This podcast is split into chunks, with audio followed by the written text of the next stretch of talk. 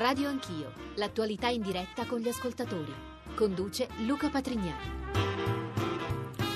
Da un lato l'economia, con l'attesa per il varo questo pomeriggio in Consiglio dei Ministri della legge di stabilità. Dall'altro la giustizia, con il dibattito aperto su indulto e amnistia, dibattito che continua ad agitare i partiti, e anche con le polemiche sul voto segreto o palese sulla decadenza da senatore di Silvio Berlusconi. Sono i due principali capitoli nell'agenda politica di questi giorni. Economia e giustizia sono i due principali capitoli anche al centro di questa puntata di Radio Anch'io. Buongiorno da Luca Patrignani, parleremo di tutti questi argomenti argomenti con i nostri ospiti, esponenti di primo piano dei principali partiti, giornalisti ed esperti. Saluto i primi ospiti. Buongiorno a Pierluigi Magnaschi, direttore di Italia Oggi e Milano Finanza. Bentornato direttore. Buongiorno. E buongiorno anche all'economista Giorgio Lunghini.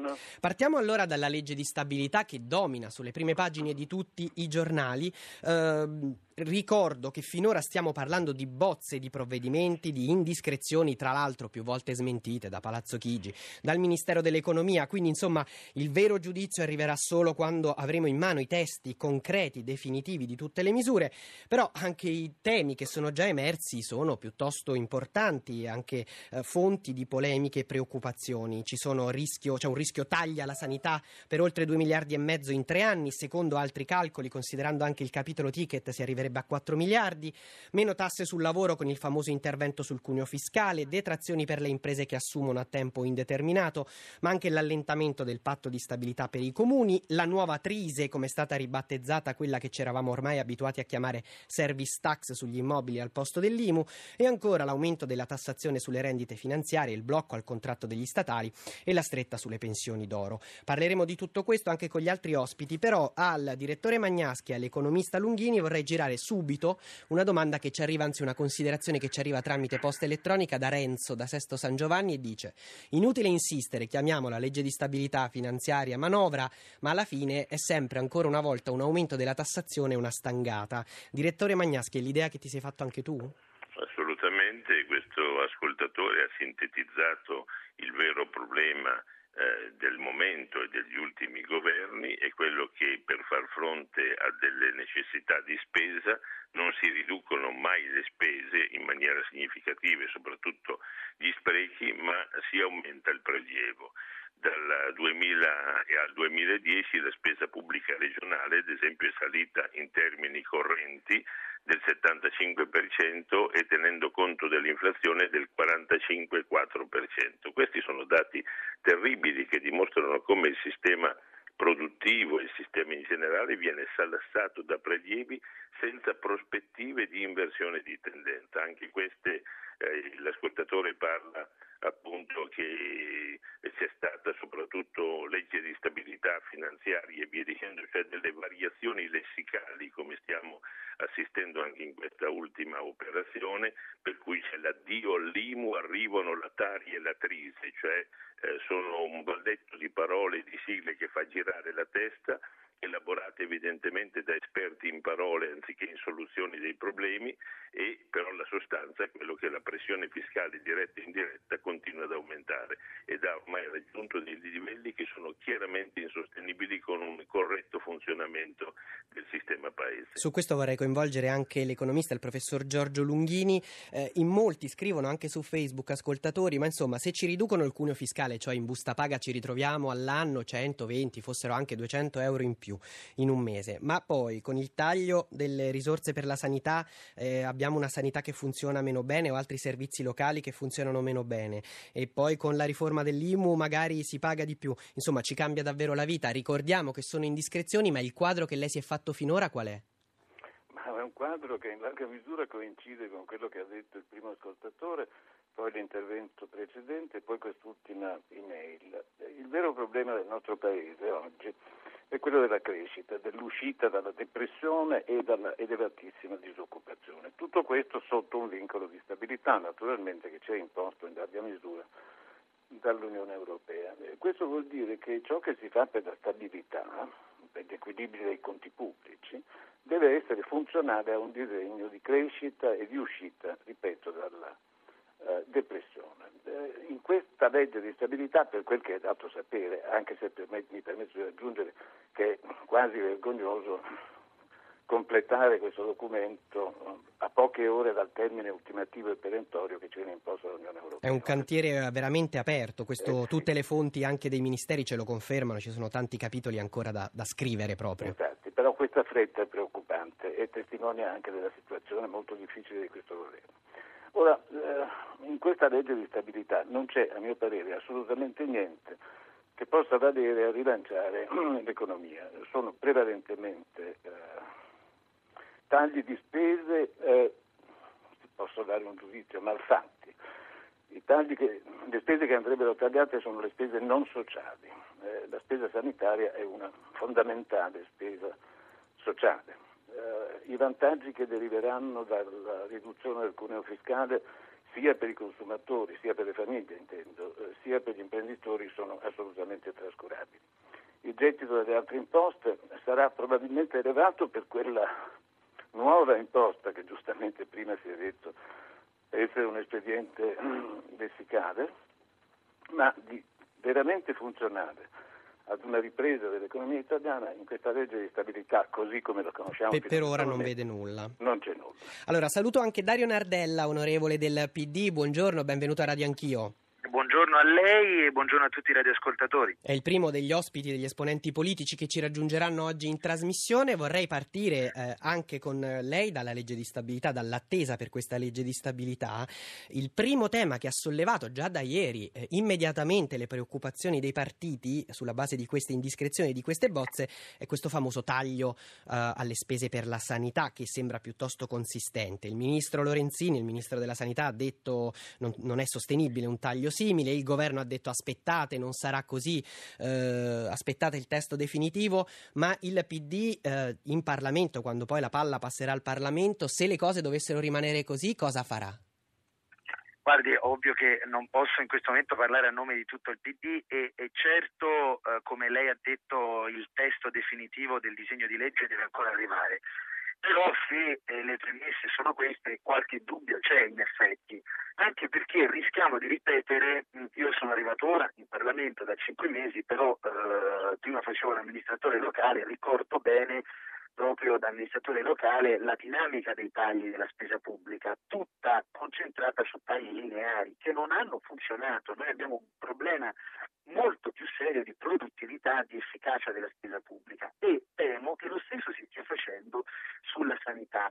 Mi permetta di fare rapidamente un esempio. Noi abbiamo 200.000 posti letto ospedalieri pubblici con un costo medio annuo di 900 euro, non annuo, giornaliero di 900 euro, d'accordo? Ora il 15-20% di questi posti letto sono lungodegenti o terminali, costerebbero in realtà, potrebbero costare 250 euro perché richiederebbero un personale meno specializzato.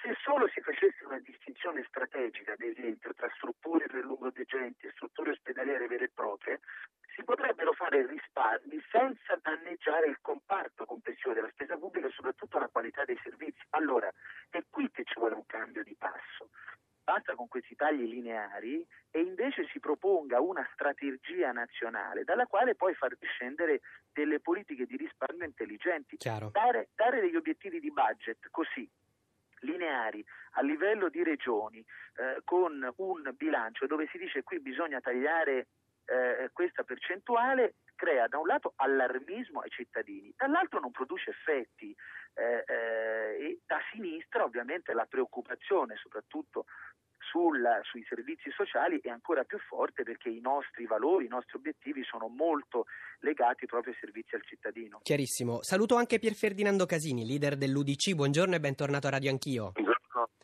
Anche con lei vorrei partire dalla legge di stabilità. Lei ha già espresso preoccupazione per questi tagli alla sanità. Eh, ci sono anche altri capitoli sulla base di queste indiscrezioni che già la preoccupano. Qual è un primo giudizio, ricordando sempre che si tratta di bozze?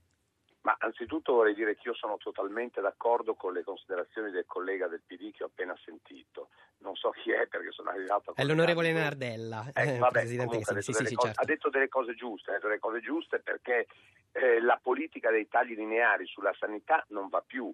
Non possiamo mettere a repentaglio i servizi e molti di questi riguardano eh, situazioni veramente drammatiche. Ieri ho visitato un ospedale modello, il Federico II a Napoli, reparto di pediatria, ho incontrato questi straordinari volontari che giocano con i bambini il pomeriggio perché molti di questi bambini sono veramente destinati ad essere in fase terminale o comunque in condizioni difficilissime.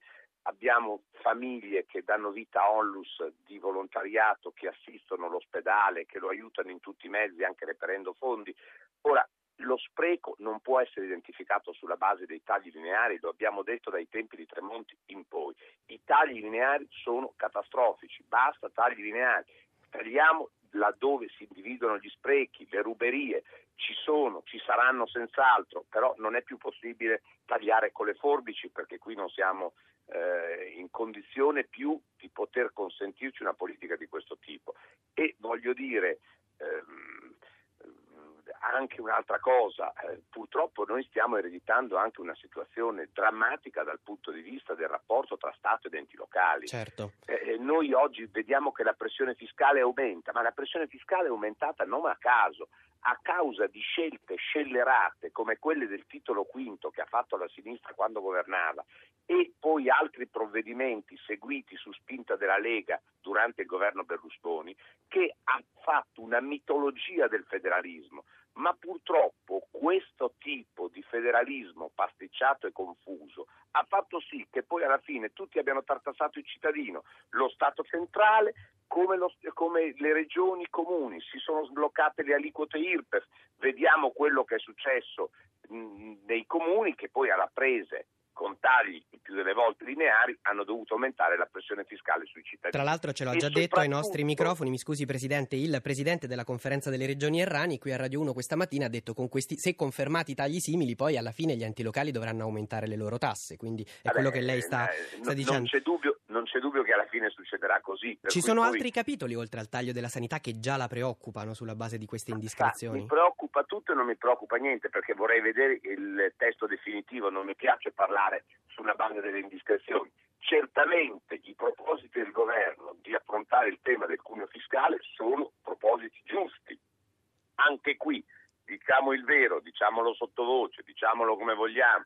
Io lei sa sono un pompiere, per cui non sono certamente uno che vuole aizzare degli incendi, ma voglio dire, quando si vede la necessità di abbassare drasticamente le tasse sul lavoro, si capisce quanto è stata sbagliata la scelta necessitata, perché è imposta dal PDL a questo governo, di levare l'IMU sulla prima casa, perché francamente queste risorse potevano essere, a mio parere, più utilmente impegnate in altre direzioni. Ci torniamo d'altronde, tra pochissimo. D'altronde, quando si è stato fatto il governo, questo era il patto e il patto sta servando. Ci torniamo tra pochissimo, vorrei dare la parola a un ascoltatore. In linea c'è Mario da Milano, buongiorno. Buongiorno, ma mi sembra che ci sia un po' troppa carne al fuoco e un po' troppe apprensioni. Io penso che alcune cose si possono fare senza drammi ad esempio in regione istituto speciale diventare stagione ordinario, la sanità dividere anziché per regioni su macro regioni da 10 milioni di abitanti per ottimizzare i servizi ospedalieri,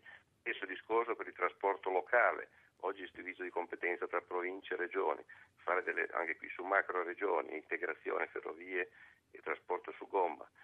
Dopodiché chiaramente ci sono una serie di voci che preoccupano, però il discorso delle province sembra tolto, il discorso dei, di accorpare i piccoli comuni anche, quindi ci sono, c'è materia per poter fare Chiarissimo. Dei, dei risparmi. Grazie al signor Mario, Lo, giro questa riflessione al professor Lunghini, mi pare di capire da, anche da questa uh, riflessione dell'ascoltatore che uh, i cittadini chiedono forse qualcosa di più strutturale, più legato a delle riforme di lungo periodo, mentre anche questa legge di stabilità dà l'impressione di dare più risposte su singoli temi, mettere toppe, fra virgolette?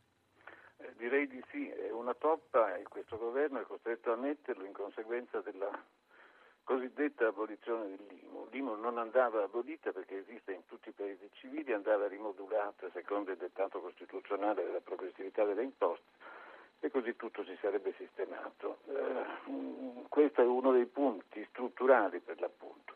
Eh, l'altra questione, l'imposizione complessiva fiscale intendo, è a livelli assolutamente insopportabili e anche la riduzione del cuneo fiscale, anche se indicatrice di buone intenzioni, non porterà nelle tasche dei lavoratori più di 100 o 200 euro all'anno e eh, i vantaggi che deriveranno alle imprese non sono tali da indurle ad effettuare nuove assunzioni.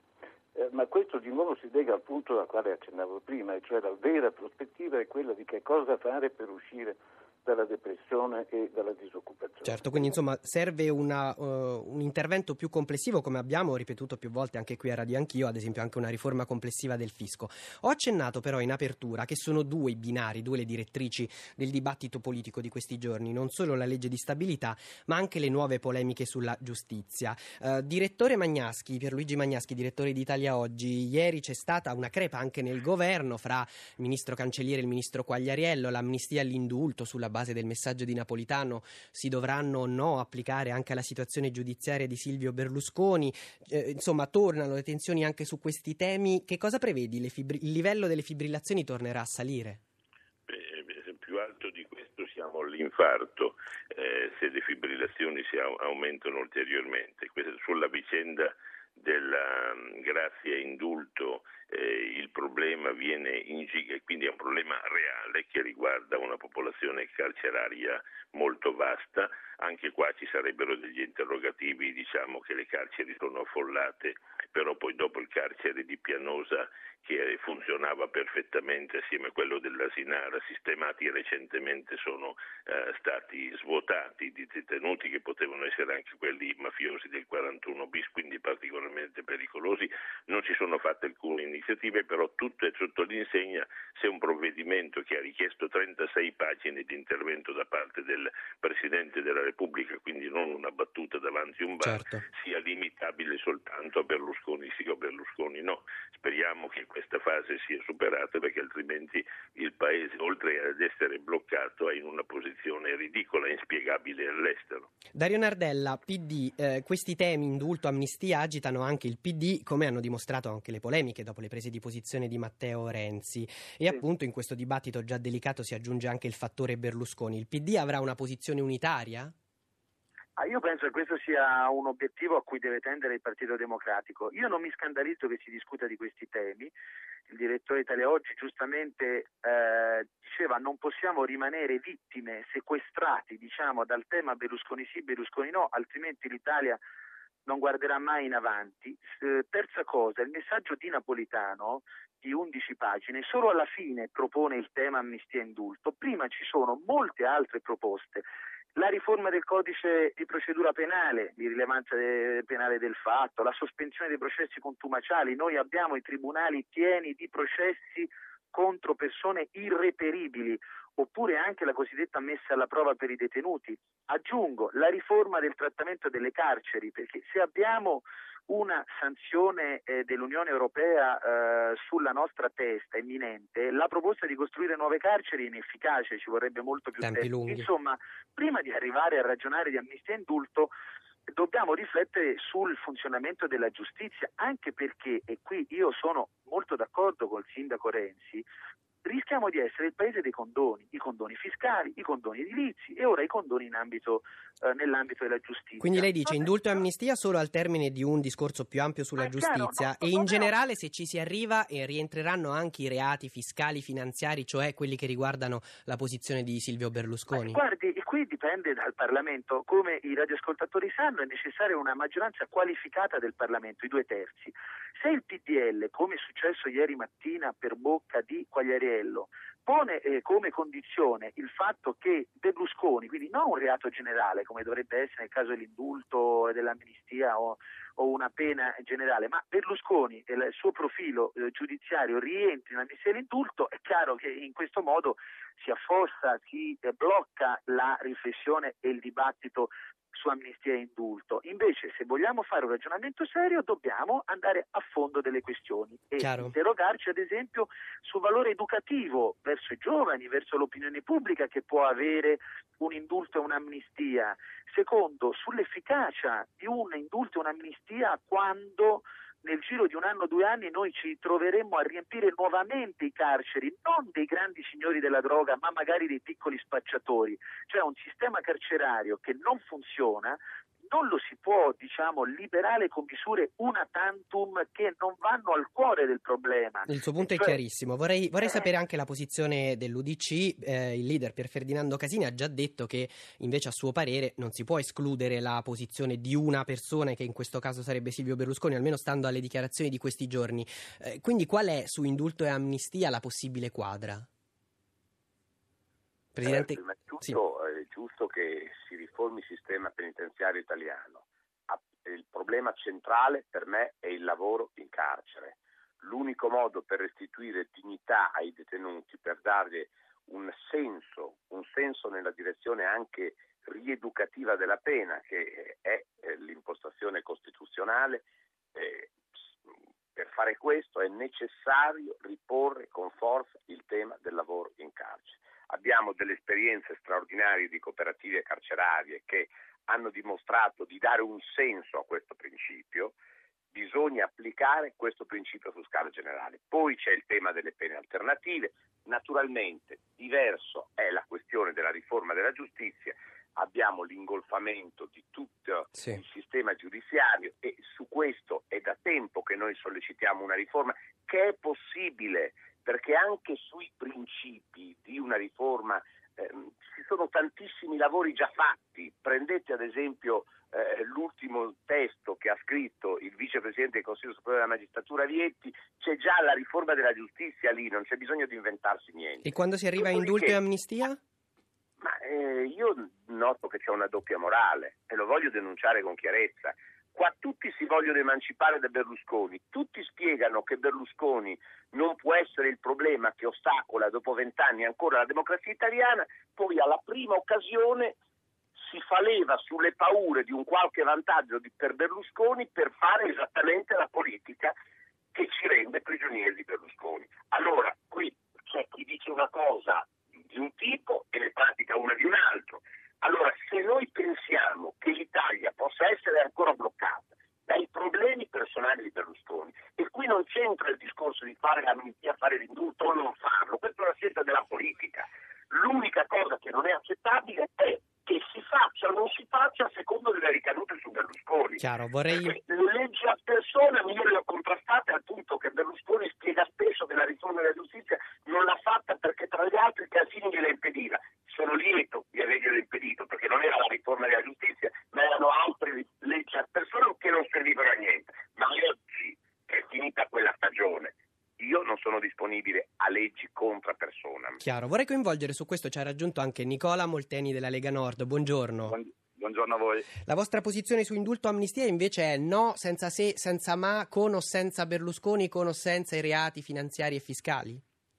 Sì, la nostra posizione è una posizione storica e mi permetto di dire anche alla luce del dibattito che si sta sviluppando in questi giorni è una posizione coerente. Eh, la Lega disse no all'epoca, nel, nel 2006, eh, all'indulto del governo Prodi e diciamo eh, no anche oggi a ipotesi di amnistia indulto o a un combinato disposto di amnistia indulto. Perché diciamo no? Perché, perché eh, sono dei provvedimenti, sono degli atti di clemenza, eh, tamponi occasionali che non risolvono il problema del sovraffollamento delle carceri e lo abbiamo visto tra l'altro in questi ultimi tre anni, dal 2010 al 2013. Sono stati approntati ben tre eh, provvedimenti definiti svuota carceri, che non hanno risolto il problema eh, del sovraffollamento delle, delle, carceri, che hanno ridotto eh, enormemente i livelli di sicurezza dei cittadini, che hanno vanificato e che rischiano di vanificare il lavoro delle forze dell'ordine, sempre più penalizzati in termini di eh, risorse, eh, che vanificano un principio sacrosanto del nostro diritto, che è il principio della certezza della pena e dell'applicabilità dell'applicazione dell'effettività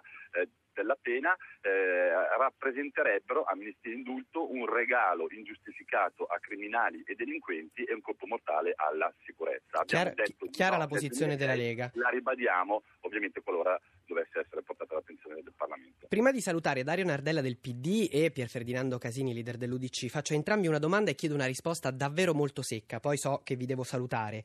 Uh, l'altro tema che infiamma il dibattito è quello sul voto che ormai si avvicina a grandi passi in aula in Senato per la decadenza da senatore di Silvio Berlusconi. Si discute di regolamenti, oggi c'è una riunione proprio su questo, voto palese o voto segreto. Dario Nardella, come bisognerà votare secondo lei?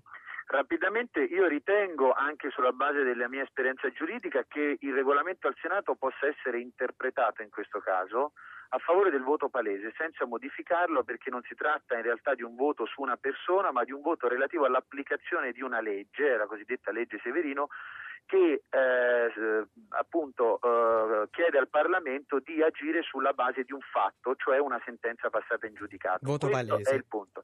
Pier Ferdinando... Il tema, sì, il tema un... della riforma del regolamento e qui esprimo un mio personale punto di vista, eh, ci deve fare stare attenti. Attenzione a non cambiare i regolamenti di Camera e Senato sulla base di singole questioni, di singole persone.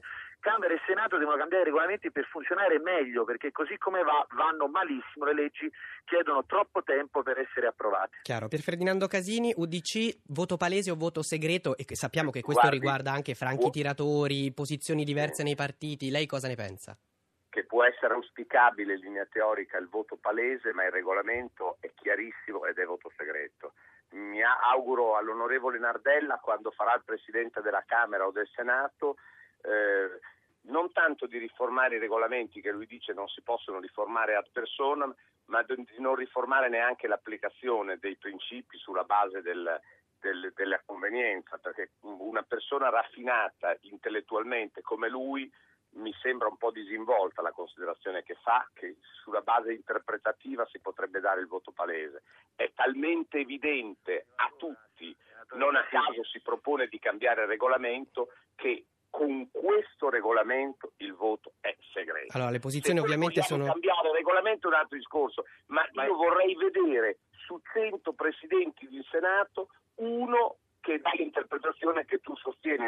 Allora, abbiamo interpretazioni diverse, ovviamente continueremo a parlarne perché è un tema che si svolgerà da oggi, poi nei prossimi giorni. Vi devo salutare per un minuto di pubblicità. Resta con noi Nicola Molteni della Lega, Pierluigi Magnaschi, direttore d'Italia Oggi e l'economista Giorgio Lunghini e io saluto e ringrazio e speriamo di riaverli presto nostro ospiti, Dario Nardella del PD e Pier Ferdinando Casini, UDC. A tra poco. Arrivederci. Di nuovo buongiorno da Luca Patrignani, bentornati a Radio Anch'io. Eh, eravamo eh, nel bel mezzo della discussione anche sul voto palese o segreto per quanto riguarda la decadenza di Silvio Berlusconi. Faccio la stessa domanda che ho fatto al PD e all'UDC anche al nostro ospite esponente della Lega, Nicola Molteni. La Lega che orientamento avrà?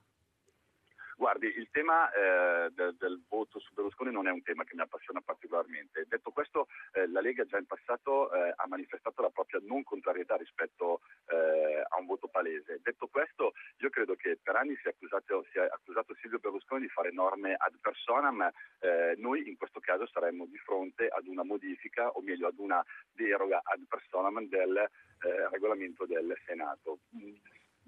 Pare che siamo di fronte al doppio pesismo eh, tipico eh, del sistema italiano. Quindi non chiudete a questa ipotesi, ma eh, sottolineate anche questo, eh, questo, effetto, diciamo, collaterale. Eh, su esatto. questo vorrei introdurre e coinvolgere anche il costituzionalista, il professor Valerio Nida. Bentornato a Radio Anch'io, professore.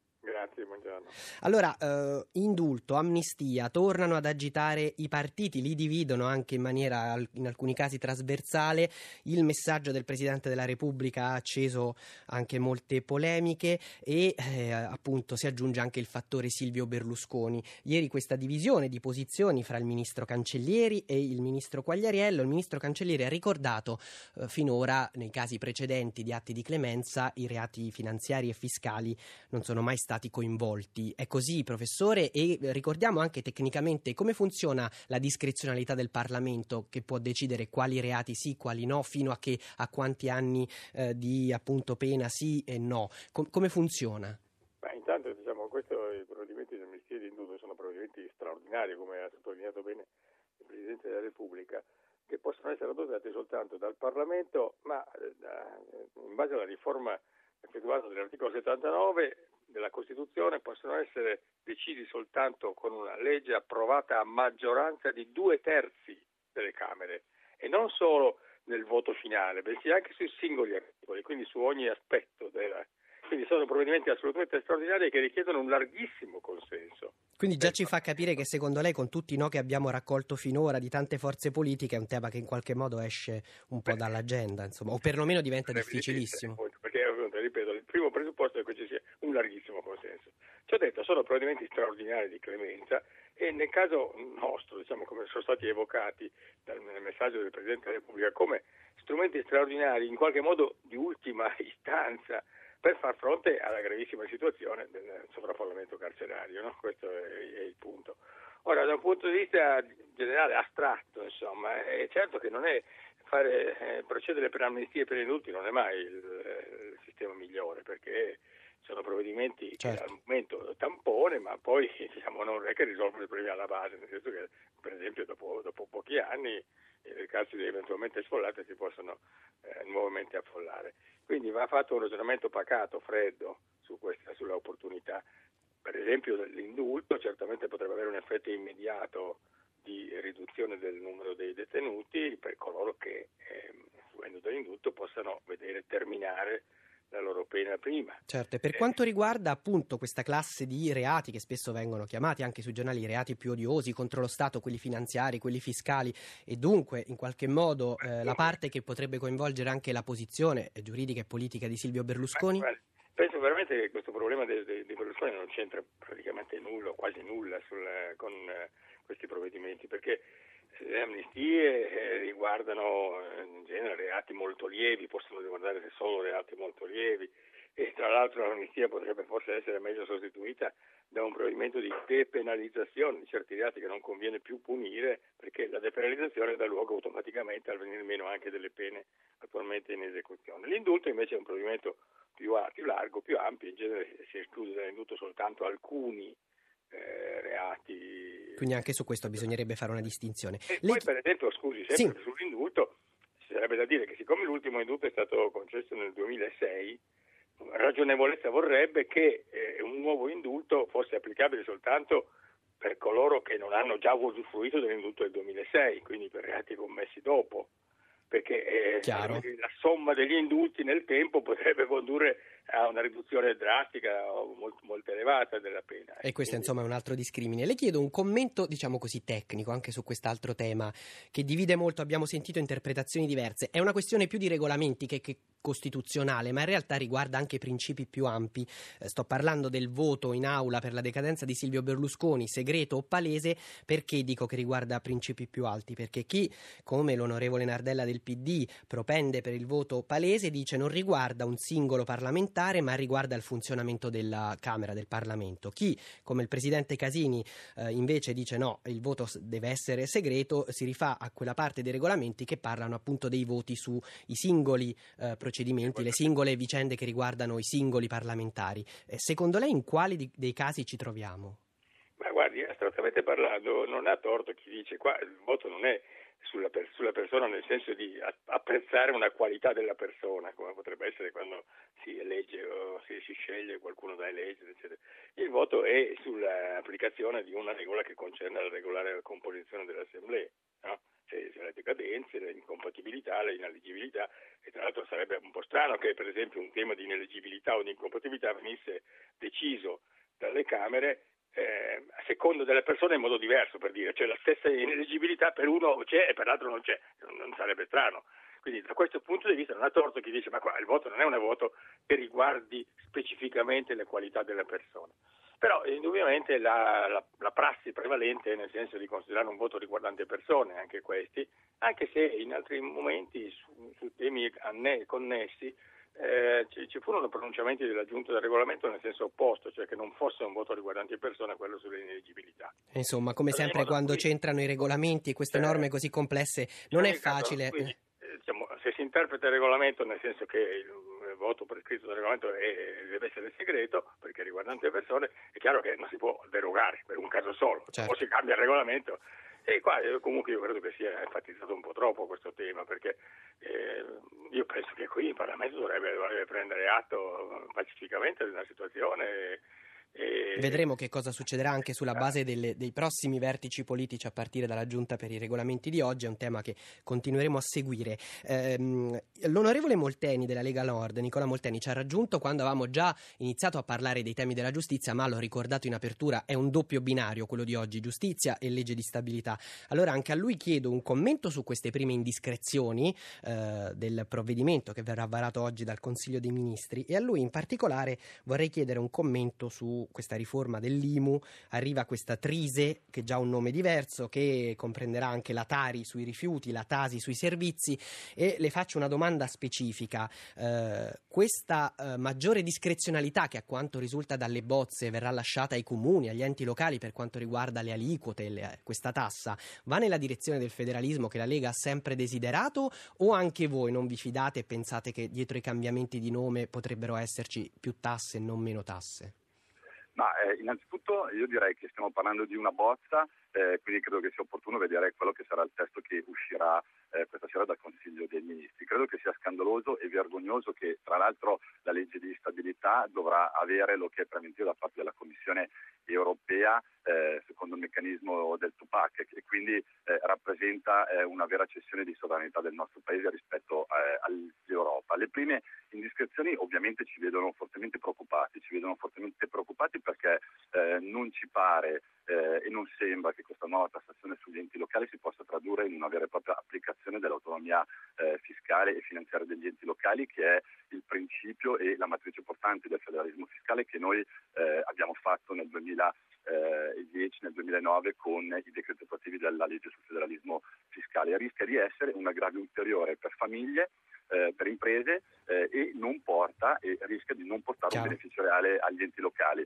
L'aspetto che ci preoccupa in maniera drammatica sono i tagli eh, nel triennio di 4 miliardi di euro sulla, sulla sanità. sanità tagli lineari che non vengono fatti, tra l'altro si sarebbe potuto eh, applicare anche qui il meccanismo del federalismo fiscale attraverso l'applicazione dei costi eh, standard e attraverso dei tagli basati non sul principio della linearità ma sul principio degli sprechi, taglio a chi spreca e non in modo uguale eh, a tutti. Eh, balza anche all'occhio, se ne è parlato poco, però abbiamo visto nelle pieghe eh, anche dei resoconti giornalistici che sono stati fatti sulla bozza della legge di eh, stabilità, ulteriori, questi ulteriori 250 milioni per finanziare eh, la social card con la possibilità di poterla estendere anche a immigrati con permesso di lungo eh, durata. Eh, credo che sia l'ulteriore dimostrazione di come questo governo abbia a cuore in modo particolare le sorti degli stranieri e non dei cittadini italiani. Stride anche, stride anche il mancato rifinanziamento per il 2013 della cassa integrazione in deroga, i famosi 330 milioni di euro che oggi sono assolutamente indispensabili, sarebbero assolutamente indispensabili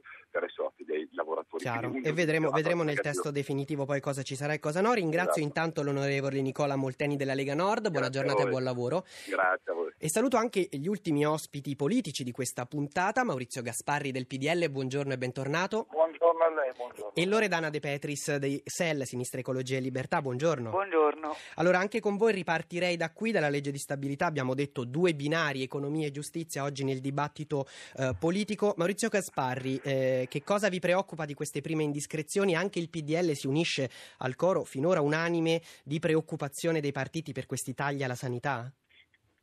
Sì, ci sono sicuramente problemi per quanto riguarda i tagli alla sanità, però fino a questa notte vediamo che cosa succede.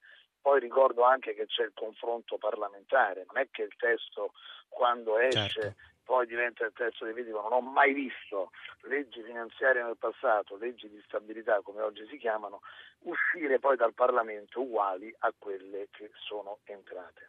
Dopodiché mi preoccupa anche un aumento della pressione fiscale, da quel che si legge al momento, cioè aumentare la tassazione sul risparmio, portarla dal 20 al 22%, non è giusto, è sbagliato, è una tassa in più e poi vogliamo capire la partita a casa come finisce. A quest'ora della giornata è presto ancora per dire questa service tax che ha cambiato anche già nome, ci sono varie sigle che girano, noi abbiamo la conferma che non ci sarà l'IMU sulla prima casa come abbiamo chiesto però dobbiamo capire se questa service tax che cambia ora nome sarà come è giusto che sia una tassa sui servizi, cioè rifiuti urbani, servizi che i comuni erogano, quelli vanno certamente pagati, ma non vorremmo che ci fosse un elemento di natura patrimoniale, cioè che rispuntasse una tassazione per la sola proprietà della casa. Quindi vedremo, cioè il giudizio è sospeso e attento e dico che anche nel mio partito vedo che il ministro Lorenzini è preoccupata e quindi come lei sa che c'è tutto un dibattito in corso, certo. credo che coloro che stanno al governo sono ben consapevoli che al di là della difesa del proprio dicastero c'è la difesa di un programma, la difesa di alcune priorità. Ovvio che essendo un governo di larga intesa poi mediazioni. Certo, la, la, interrompo un secondo, senatore Gasparri, per dare una notizia, appunto, come lei diceva, eh, sul lavorio continuo su questo provvedimento, appena battuta dall'agenzia di stampa ANSA, il ministro degli affari regionali del Rio, che comunica stiamo ancora lavorando, non abbiamo ancora trovato la quadra, ma i tagli sulla sanità saranno meno del previsto. Questo tema della sanità preoccupa, immagino, anche Sinistra Ecologia e Libertà, Loredana De Petris, ma quali altri capitoli vi piacciono e quali invece non vi piacciono e vi preoccupano sulla base di queste indiscrezioni e di queste bozze? Ma quelli sulla sanità ovviamente ci preoccupano moltissimo perché eh, vorrei ricordare un dato, noi l'anno scorso abbiamo avuto diciamo, eh, dati, addirittura siamo arrivati a circa 9 milioni di persone che non riuscivano a, a curarsi perché, il, eh, perché per il ticket era troppo oneroso e quindi diciamo le prime notizie 4 miliardi, però in realtà dovevano essere quasi 6 perché c'era una mancata copertura del ticket per il 2014 ci hanno messo molto in allarme. Ovviamente noi eh, speriamo, ma oh, anche il fatto che non sia deciso ancora ci, ci, purtroppo ci dice che, che, l'intenzione era quella appunto di tagliare ancora una volta su quello che è un diritto fondamentale, che è il diritto alla salute. L'altra questione è questa vicenda della Trise, adesso siamo arrivati alla terza versione, diciamo, al terzo del, nome, al terzo nome perché ovviamente al, um, ehm, questa è la conseguenza anche di, di, di aver fatto delle scelte sull'IMU che non, scelte che noi non abbiamo condiviso. Allora la interrompo un secondo perché su questo c'è una riflessione di un nostro ascoltatore, Luciano da Napoli. Buongiorno. Eh, buongiorno, eh, senta, proprio su questo tema collegato, noi stiamo ancora parlando di tagli alla sanità, ai servizi pubblici, eccetera. Ora, io appartengo a una famiglia eh, in cui lavoriamo in due, riusciamo anche a fare risparmio a fine mese, eccetera. Possiamo tranquillamente pagare l'IMU sulla prima casa, la potevamo pagare anche prima e potremmo continuare a pagarla. Per me è molto più preoccupante sentire che si taglierà la sanità o che mi si taglieranno gli altri servizi pubblici.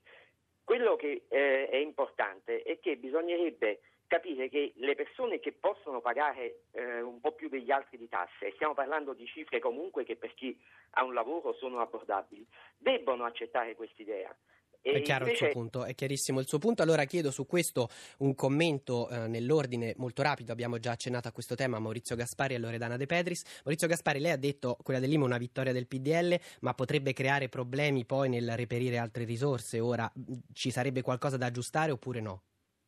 Noi siamo contrari al ripristino in qualsiasi modo di tassazioni sulla prima casa, salvo quelle di lusso, che siano di natura patrimoniale. I servizi erogati dai comuni vanno certamente pagati anche in rapporto alla qualità dei servizi.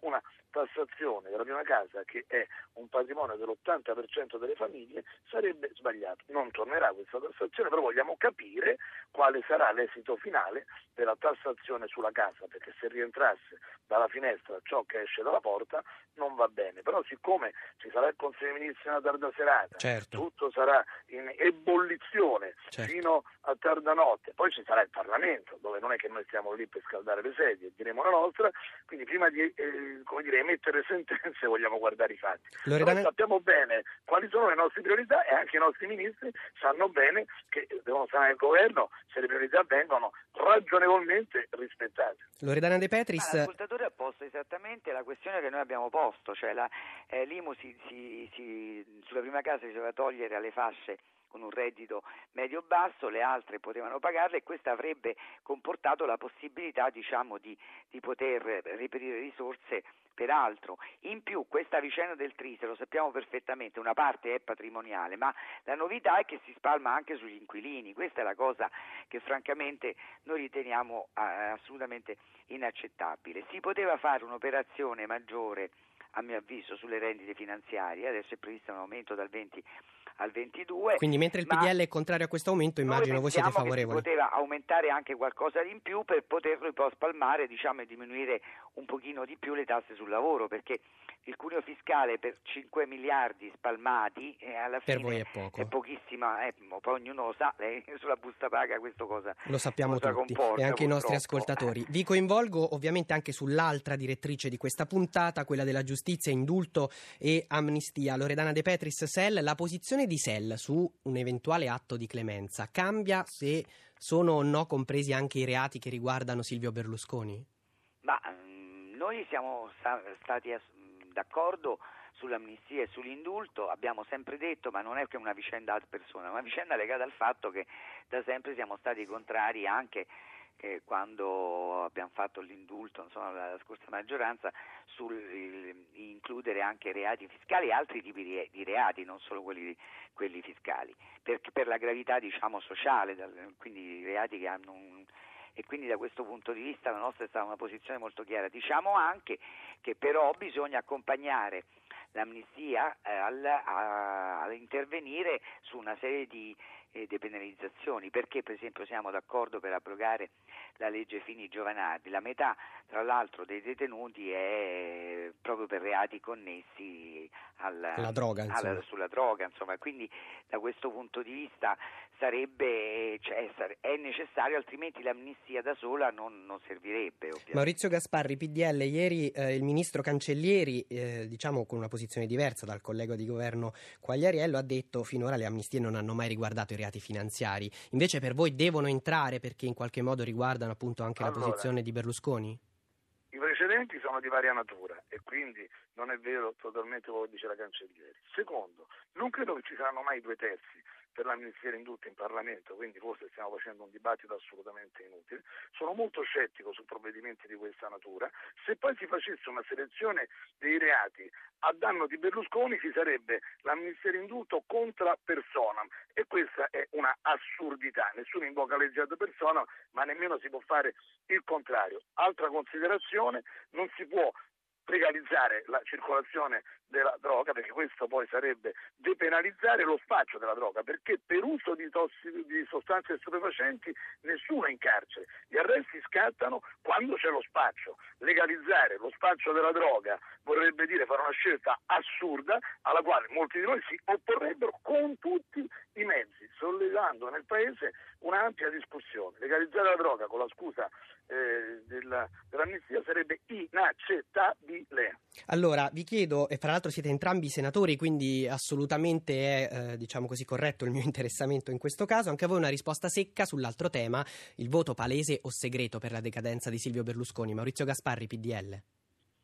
Il voto deve essere assolutamente segreto, ci sono dei precedenti, ci sono delle norme che vanno rispettate, stravolgerle o tentare di cambiarle ad personam sarebbe una cosa incredibile. Siamo attrezzati a una lunghissima discussione sul regolamento, oggi la giunta del regolamento si riunisce e se vogliamo rifare il regolamento discutiamo tutto il regolamento, ci metteremo qualche mese, ma pensare di fare la modifica alla vigilia di un voto per introdurre un principio arbitrario contro Berlusconi, come dire, è la prosecuzione dell'uso politico della giustizia e delle regole contro Berlusconi. Loredana De Petris, Sella? Ma noi non pensiamo che si debba cambiare il regolamento perché appunto noi non, non, vogliamo né ad persona né contro persona, però pensiamo che in questo caso il voto dovrebbe essere palese perché non si tratta del destino di un singolo parlamentare ma quello dell'assemblea di cui fa parte. E abbiamo parlato di queste distensioni. Quindi voglio dire, non è per esempio che stiamo rispondendo ad una richiesta di arresto della magistratura, qui stiamo, eh,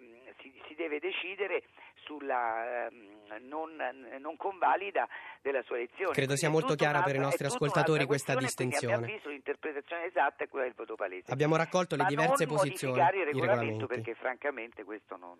Abbiamo raccolto le diverse posizioni dei partiti, vedremo cosa succederà. Intanto ringrazio anche i senatori Gasparri del PDL e De Petris di SEL e eh, anche a loro eh, rinnovo l'invito a essere presto di nuovo nostri ospiti. Buona giornata Grazie. e buon lavoro. Grazie a voi, buona giornata. Eh, direttore Magnaschi, direttore d'Italia Oggi, ma cosa cambia esattamente in questo dibattito voto palese e voto segreto? Qui stiamo parlando di possibili franchi tiratori, spaccature all'interno dei diversi partiti? Beh, eh, nel caso del voto segreto, che anch'io d'accordo con quello che ha detto Casini, eh, risponde alle esigenze dell'attuale regolamento. Eh, indubbiamente con il voto segreto sono, si apre le vanne eh, sì alla responsabilità e alla libertà di un giudizio senza eh, conseguenze da parte dei vari parlamentari, ma soprattutto dei giochi politici, cioè potrebbero esserci dei gruppi politici che in pubblico dicono di sostenere una posizione poi dopo nel voto segreto ne esprimono un altro che determina un'attribuzione di responsabilità sul gruppo che invece ha, votato in maniera diversa. Questo Quindi, potrebbe riguardare un po' tutti, il Movimento 5 Stelle, il PD, il PDL, infatti, tutti. Comunque, soprattutto SEL eccetera. Ecco, quindi questo rientra allora eh, sicuramente il fatto del voto segreto a tutela della libertà del parlamentare è un fatto positivo. Il voto segreto che impedisce all'opinione di vedere come i parlamentari si sono espressi. Chiarissimo il tuo punto, direttore. Dicevamo, doppio binario di questa puntata, economia e giustizia, giustizia e economia. Chiedo un commento finale al professor Giorgio Lunghini. Abbiamo parlato della riforma dell'IMU, di questa nuova trise. Eh, abbiamo sentito le posizioni diverse dei partiti. Tra l'altro sembra che quella componente da mini patrimoniale che era prevista nella service tax dal testo delle bozze sarebbe saltata, quindi non ci sarebbe questa maggiore progressività e lo ricordavamo, una parte graverà anche sugli inquilini. Che idea si è fatto finora, professore? Anche perché il principio della progressività dell'imposta è fissato in Costituzione e purtroppo la progressività delle imposte in Italia è progressivamente diminuita anche per via della questione del primo eh, piaccia o non piaccia, questo è quanto detta la Costituzione, io avrei piacere che venisse rispettata. E invece sempre un ultimo commento per quanto riguarda possibile, questo possibile aumento dell'imposizione fiscale sulle rendite finanziarie dal 20 al 22%, escludendo però i bot e i buoni postali, sembra per trovare risorse appunto per la riduzione anche del cuneo fiscale. Eh, è una strada giusta oppure il risparmio andrebbe comunque tutelato?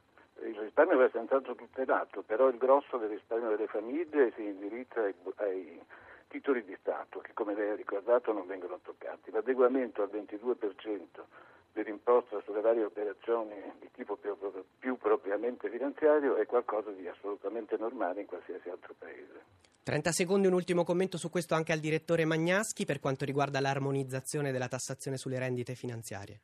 Beh, sicuramente le rendite finanziarie vanno tassate, però bisogna tener conto che sono relative a degli investimenti che sono estremamente volatili e quindi spesso questo inasprimento comporta una diminuzione di gettito. Lo sforzo che invece andrebbe fatto sarebbe contro i paradisi fiscali, non riesco a capire come mai per americani, francesi e tedeschi i conti dei loro cittadini nelle banche svizzere sono palesi e l'Italia non sia riuscita a fare un accordo di questo, te- di questo tipo. Chiarissimo, ne parleremo anche nei prossimi giorni. Grazie a tutti i nostri ospiti, grazie da Luca Patrignani a tutti voi per averci seguito. Da domani torna in plancia di comando Ruggero Po. Buona giornata.